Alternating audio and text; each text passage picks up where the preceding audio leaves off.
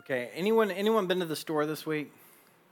Anyone been to the store this week? I don't know if it's me, but have you found how amazing it is how stores can switch from one holiday to the next so quickly? It was like Kroger Sunday afternoon had all of the Easter stuff on clearance, all of the candy, all of the eggs, little hair stuff that's in Easter baskets. And they already had all the pool noodles and the sunscreen, all that kind of stuff out.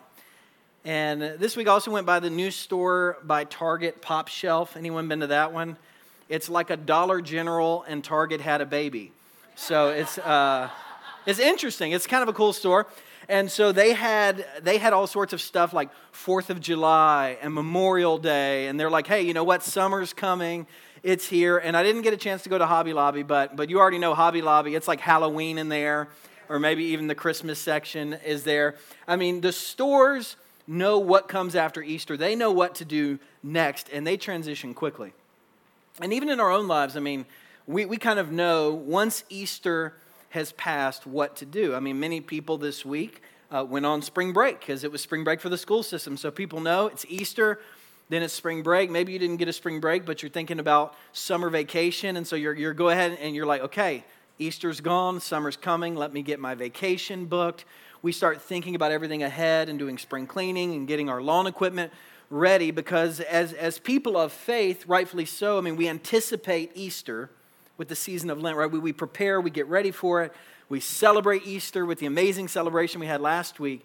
And then once Easter is over, we, we kind of know what to do next. Easter isn't that surprising and it's not that shocking for us as people today. And so sometimes we can forget how on that very first Easter, that it was a complete shock and it was a complete surprise. And the disciples, they weren't waiting around ready for Jesus to just jump out of the tomb like sometimes we, we think. I mean, I mean, they were grieving, they were mourning. They thought Jesus was, was dead because dead people don't usually come back to life.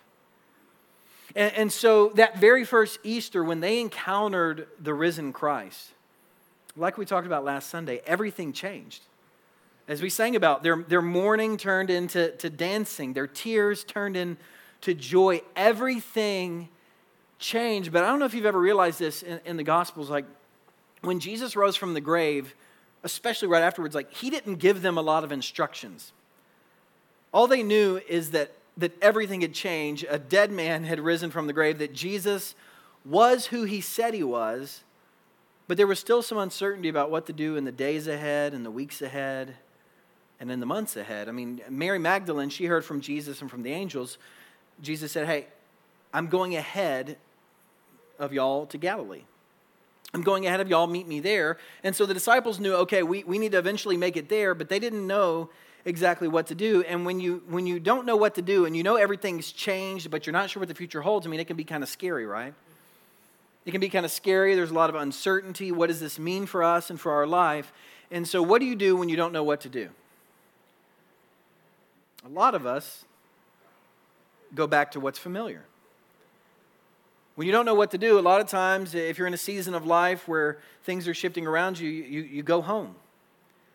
You talk to your parents, you, you reconnect with old friends. When you don't know what to do, you do things that are familiar. And so, after the disciples began encountering the risen Christ, that's what a lot of them did. And in John chapter 21, as we wrap up our series we've been in on the Gospel of John this morning, that's where we find some of the disciples. Simon Peter, uh, the beloved disciple John, and some others, they're up near the Sea of Galilee where they're from. And what are they doing? They're doing what they're familiar with they're fishing. So in John 21, we, we pick up on the story where the disciples, they're, they're fishing. They've been out all night in a boat fishing, which would have been typical. You catch at night and then sell it at market in the morning. They've been fishing all night long, and they're starting to come into shore, and they hadn't caught anything. And so they're pulling onto shore, and, and there's a guy over here who's on the shore a little ways away from them. And the guy shouts at them, You caught anything? And now, anybody a fisherman in here, you know how people do that to you? And it's, it's very annoying when you haven't caught anything. But everybody always wants to know, hey, caught anything? It's like, is there a fish here? No, there's not a fish here, okay? I haven't caught anything. And so if I were the disciples, I would have been kind of annoyed by this, this person at the seashore shouting, Did you catch anything? And but they were like, No, we didn't. You know, they were nice to the guy. And then the guy says, Hey, why don't you throw your nets on the other side of the boat? Which also would have been annoying to me because if I had been fishing all night, I, I would have already tried that probably. But the, the disciples, they're like, you know, whatever, we've already tried everything else. Might as well throw our nets in see if anything happens, put a little more effort in.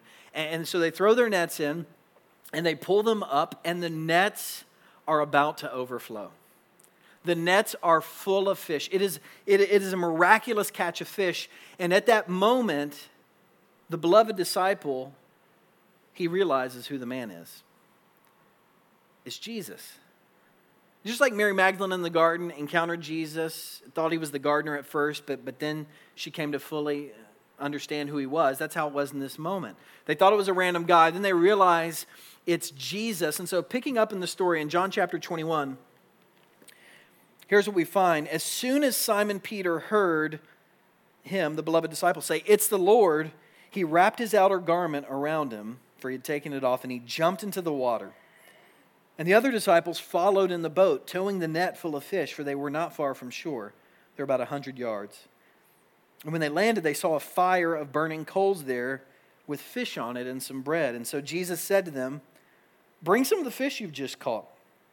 So Simon Peter climbed back into the boat and dragged the net ashore. It was full of large fish, 153, but even with so many, the net wasn't torn. If you remember back to Jesus' first miracle in John, turning water into wine, and the abundance of wine that he made, here we have an abundance of fish. Jesus said to them, Come and have breakfast. And none of the disciples dared to ask him, Who are you? They knew it was the Lord. Jesus came, took the bread, gave it to them, and did the same with the fish. And this was now the third time Jesus appeared to his disciples after he was raised from the dead. When they had finished eating, Jesus said to Simon Peter, Simon, son of John, do you love me more than these? Yes, Lord, he said. You know that I love you. Jesus said, Feed my lambs. Again, Jesus said, Simon, son of John, do you love me? He answered, Yes, Lord, you, you know I love you. Jesus said, Take care of my sheep. The third time he said it to him, Simon, son of John, do you love me? Peter was hurt because Jesus asked him the third time, Do you love me? And he said, Lord, you know all things. You know that I love you. And Jesus said, Feed my sheep. Very truly, I tell you, when you were younger, you dressed yourself and went where you wanted. But when you are old, you will stretch out your hands, and someone else will dress you and lead you where you do not want to go. And Jesus said this to indicate the kind of death by which Peter would glorify God. And then Jesus said to Simon Peter, Follow me. Follow me. And now, these words Jesus says to Simon Peter, Follow me, are actually the same words he said to him a few years back, if you remember, when he was fishing on the shores of the Sea of Galilee. Jesus said, Follow me, and I will make you fishers of men. And so here, years later, Jesus is, is giving him that same invitation follow me. But in between the first time Jesus said, follow me, and in between this time of him saying, follow me, a lot has happened in their life together. I mean, Jesus healed Simon Peter's mother in law. Simon Peter's been walking with Jesus, he's been following him, he's been hearing the parables and asking lots of questions about what, what Jesus meant through his preaching and his teaching. He has seen Jesus do miraculous things. He's seen the transfiguration. And when Jesus asked that famous question, Who do people say that I am? Simon Peter answered correctly. He said, You are the Christ, the Son of the living God. Simon Peter, even since then, he, he told Jesus, he said, Jesus, look, I'm, I'm willing to even die for you, to lay down my very life for you. I mean, they have been doing life together, they've had this relationship together. There has been some beautiful and some amazing moments together. But you might also remember what else has happened since that time. You might also remember a, another fire that Simon Peter stood around.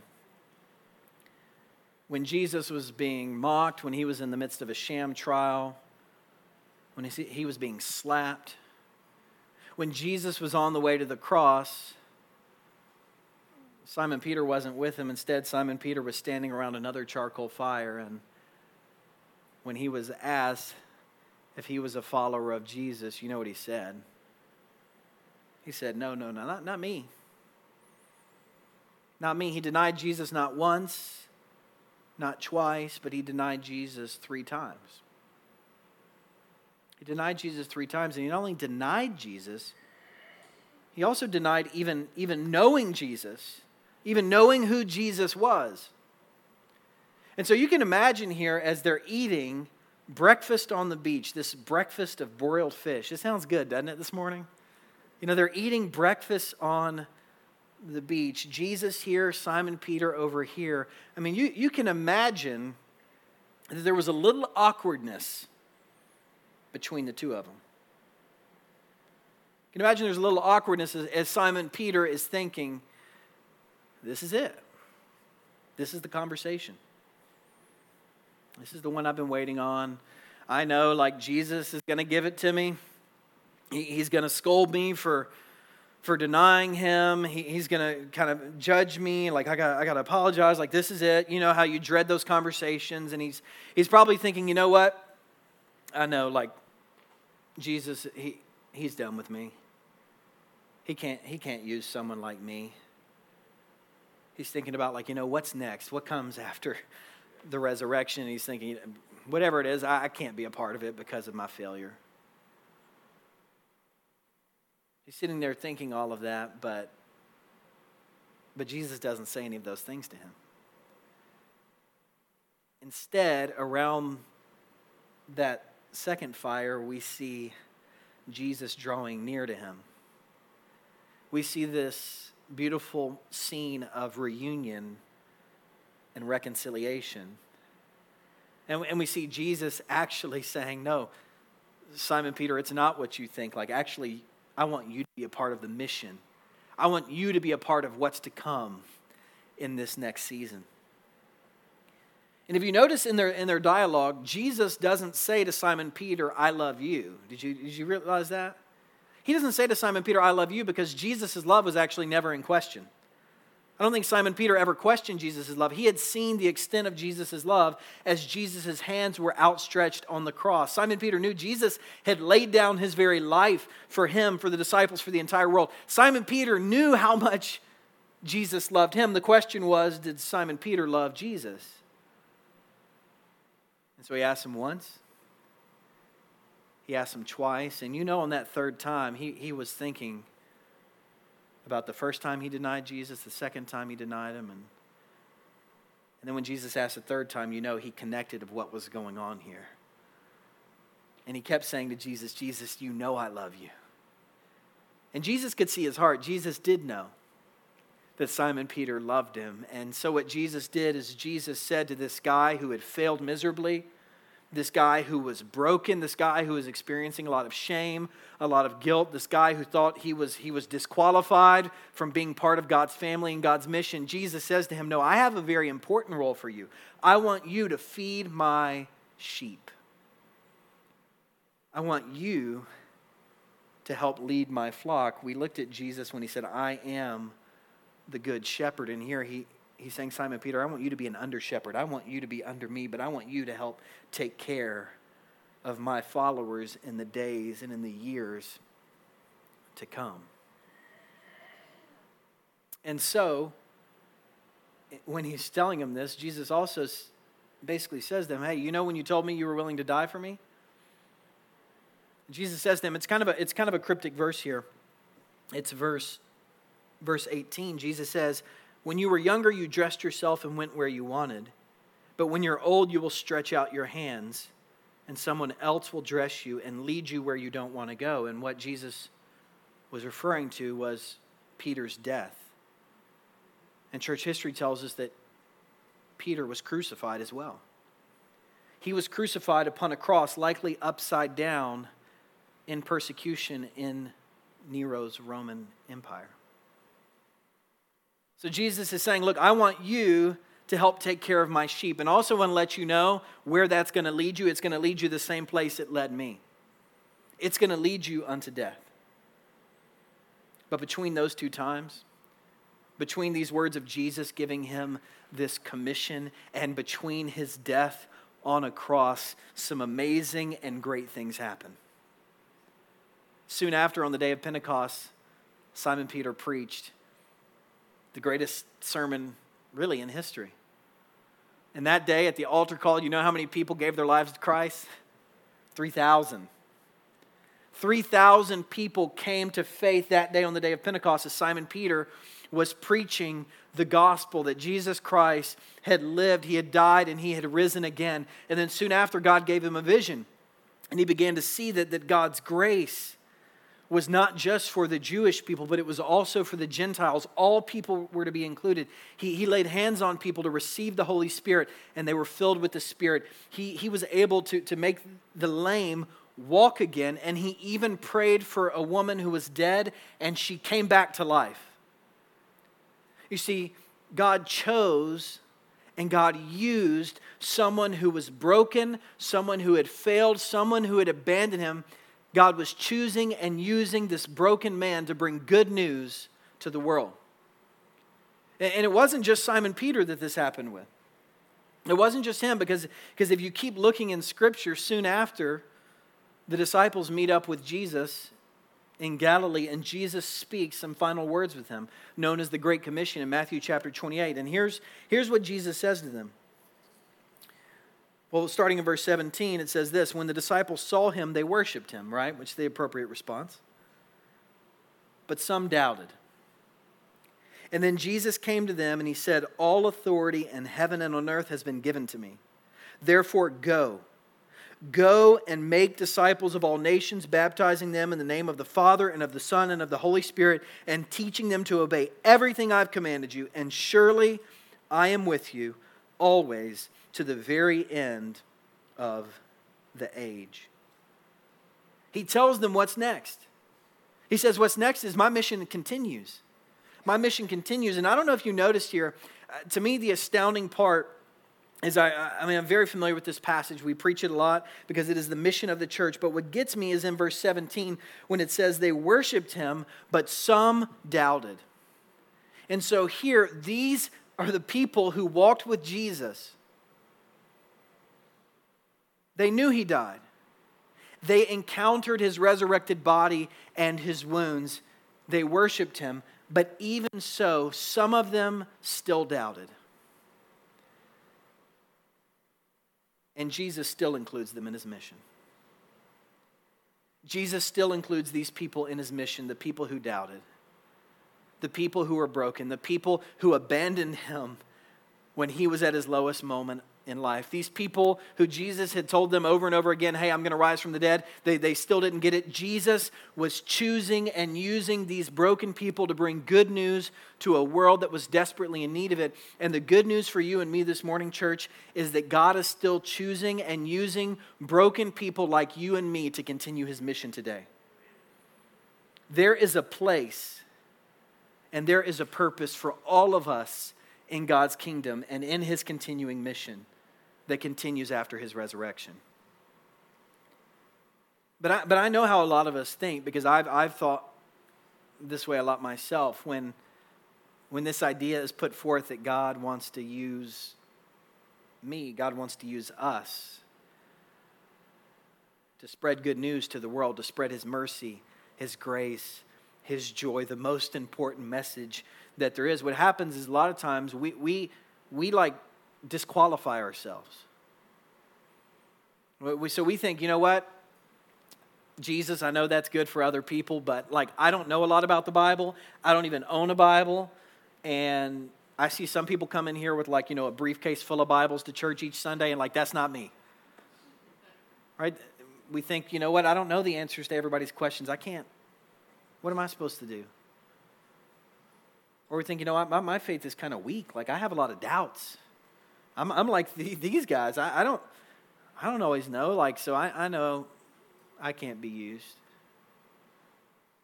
Or we think that's good, but like Jonathan and others in the church, they don't know my past. They don't know what I've been through. They don't know what I've done. They don't know because I keep it a secret from everybody. So we say, you know what, I can't, I can't, be, I can't be used. I mean, we, we all say in our own way, Jesus doesn't want to use people who blank.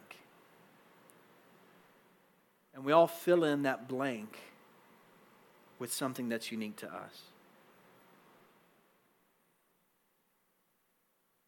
And maybe right now you can even think of what's in your blank. We think Jesus, he, he wants to use people who are, who are super spiritual, who, who have it all together, who, or who at least look like they have it all together. Like he, he wants to use people who've been in church their whole life. I'm new. This isn't, this isn't, you know what? Jesus doesn't want to use somebody like me to continue the most important mission in the world. But the truth is, is that Jesus isn't looking for, for super spiritual people, super holy people, people who have it all together. He's looking for people who are open and who are available to Him. And when you are open and when you are available to God, He will begin using you. And as the Apostle Paul writes in Scripture, you will discover this that God's grace is sufficient for you, and that His power is made perfect in your weakness. Paul says God's grace is sufficient for you. He will give you what you need when you need it, and His power is made perfect in your weakness. And so when you're weak, people see God's strength through you when you mess up and you're a hypocrite and you have to repent and ask for forgiveness, people will see God's grace through you. And the Apostle Paul, who wrote those words, I mean, he, he knows because this is Paul's story. Paul was somebody who persecuted the church. He did, he did terrible things to Christians, and then he encountered the resurrected Christ, and everything changed. And when he was traveling around, you know what people were thinking about Paul? They were thinking, wow, like, only God could change this dude because he was a wreck. And like, if God can change him, maybe God can change my cousin. Maybe God can change me, right? This was his story. This was the story of, of the woman at the well. You might remember this earlier in John's gospel. Jesus comes to her, and there's this revelation that she's had a lot of husbands. And the guy she's currently with isn't her husband. And even so, after she encounters Jesus, she goes to her village. She tells other Samaritans about this man who is able to give water that satisfies deep down, water that satisfies our eternal cravings, and they all come to faith through her witness. This is the story of, of so many people in, in, in this church and in other churches I've served who are in recovery people who have experienced God's grace and His transforming power. And then what do they do? That they go to other people who are caught in the grip of addiction and they're able to share good news and say, Look at my life. Look at what God has done in and through me. He can do the same through you. This is Moses' story. You might remember Moses had a history. He had killed somebody. And then God calls him years later to lead another very important mission lead the people out of slavery in Egypt. And, and you know what Moses says to God? He says, God, like, not me. I think you have the wrong person. Like, I, I can't do this. I'm, I'm, I'm, I'm a stutterer. I, I don't, I'm not good with words. Like, this isn't the mission for me. You need to find somebody else. And God says to him, You know what? I'll be with you. I'll be with you and I'll give you what you need when you need it. This is my story. God wants this to be your story. This is also the story of a, of a campus pastor I had in college named Dustin. And Dustin, he, my sophomore year, was sent to Furman University where I went to school to lead the campus ministry I was a part of there. And I think if Dustin were to fill in his blank, he probably would have said, Jesus doesn't want to use people like me. And not because he, he had some sin, like some terrible thing he done or anything like that, I, I think he would have said it because he said, Jesus, he doesn't want to use people like me who have learning disabilities. Because God had called him to preach and to share the good news with college students on university campuses. And he had trouble trouble with, with reading and, and, writing and public speaking and all this stuff. And so I'm sure he was thinking, you know what? God using somebody like me, like that's, that's a lot. But God was with him. And God gave him what he needs, needed when he needed it. And so the first sermon I ever remember him preaching, he, he came up to the podium and he had a three inch tall three ring binder. You know what I'm talking about? The chunky ones. It was a binder this big and it was full of paper. And we were all thinking as college students, this is going to be a long sermon. and so he opened it up. He got to the first page and he read a sentence. And then he flipped the page. And he read another sentence. And he flipped the page and he read another sentence. And what we discovered was that there was about 300 pages in this binder, and there was only one sentence written on each page in about 120 size font. You see, he had, he had trouble kind of with reading and comprehension, and so he, he began flipping through. And so the whole sermon, he's just flipping page after page, reading it in the notebook. And I remember sitting there thinking as a college student, what in the world is going on here? Like, this is going to be completely distracting. I don't, I don't, like, I don't know about this. But each week he would get up there with his big notebook and he would read a sentence on each page and he'd flip it and he'd go through all 300 pages. And after some time, I realized exactly what was happening there. God was using and God had chosen him to preach good news to college students like me. And friends, what I want you to know this morning is that God is choosing and He's using you.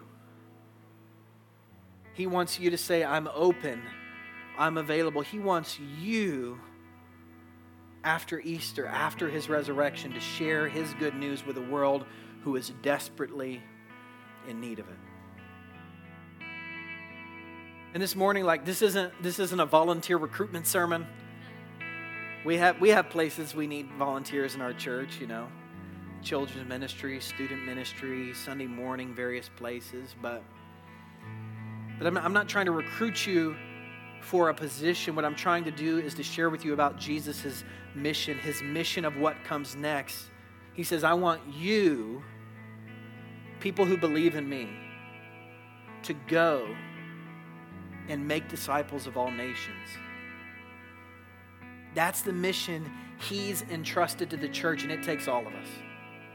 It takes all of us with all of our unique gifts, all of our unique abilities, all of our unique experiences, all of our tragic experiences, all of our brokenness, all of our addiction, all of our sin, all of our shame, all of it placed into the hands of Christ. It takes all of us. And so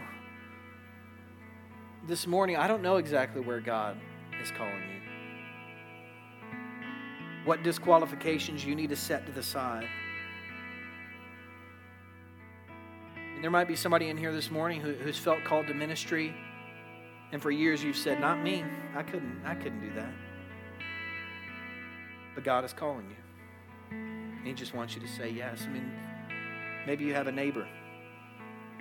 A neighbor you, have been afraid to strike up a conversation about Jesus with because you think I don't I don't know the I don't know the answers and they have a tough life. I can't, I can't answer why bad things happen. Like maybe that's you, and Jesus is saying, just go. I'll give you what you need when you need it. Maybe there's somebody in your school or in your workplace. Maybe it's your family. A lot of times, our families are, are, are the hardest places to reach and to share Jesus with because we have those relationships. And, and Jesus is saying to you this morning, I want you to, to risk the awkwardness I'll give you what you need when you need it. I will be with you. So this morning, as we close our service, I invite you to just surrender. Surrender to God whatever you feel like is holding you back from living out this mission He has entrusted to the church and, and to say, Holy Spirit, would you show me how you want to use me in these days, weeks, and months and years ahead after Easter? So, would you bow your heads and, and pray with me?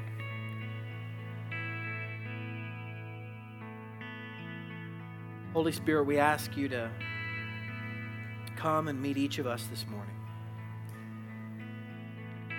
Meet us in the stillness of our hearts. Speak to us. Help us hand over our guilt, our shame. Help us hand over our inadequacies, all those, all those reasons we, we feel like you're ashamed of us. Like Peter, help us to feel your love and your grace. We know you're calling us, and so Spirit, we ask that you would that you would speak, that you would move in our hearts, because you don't want us to, to, to be stagnant. You're calling us to go out. Would you empower us with your grace and with your spirit today? In Christ's name, amen.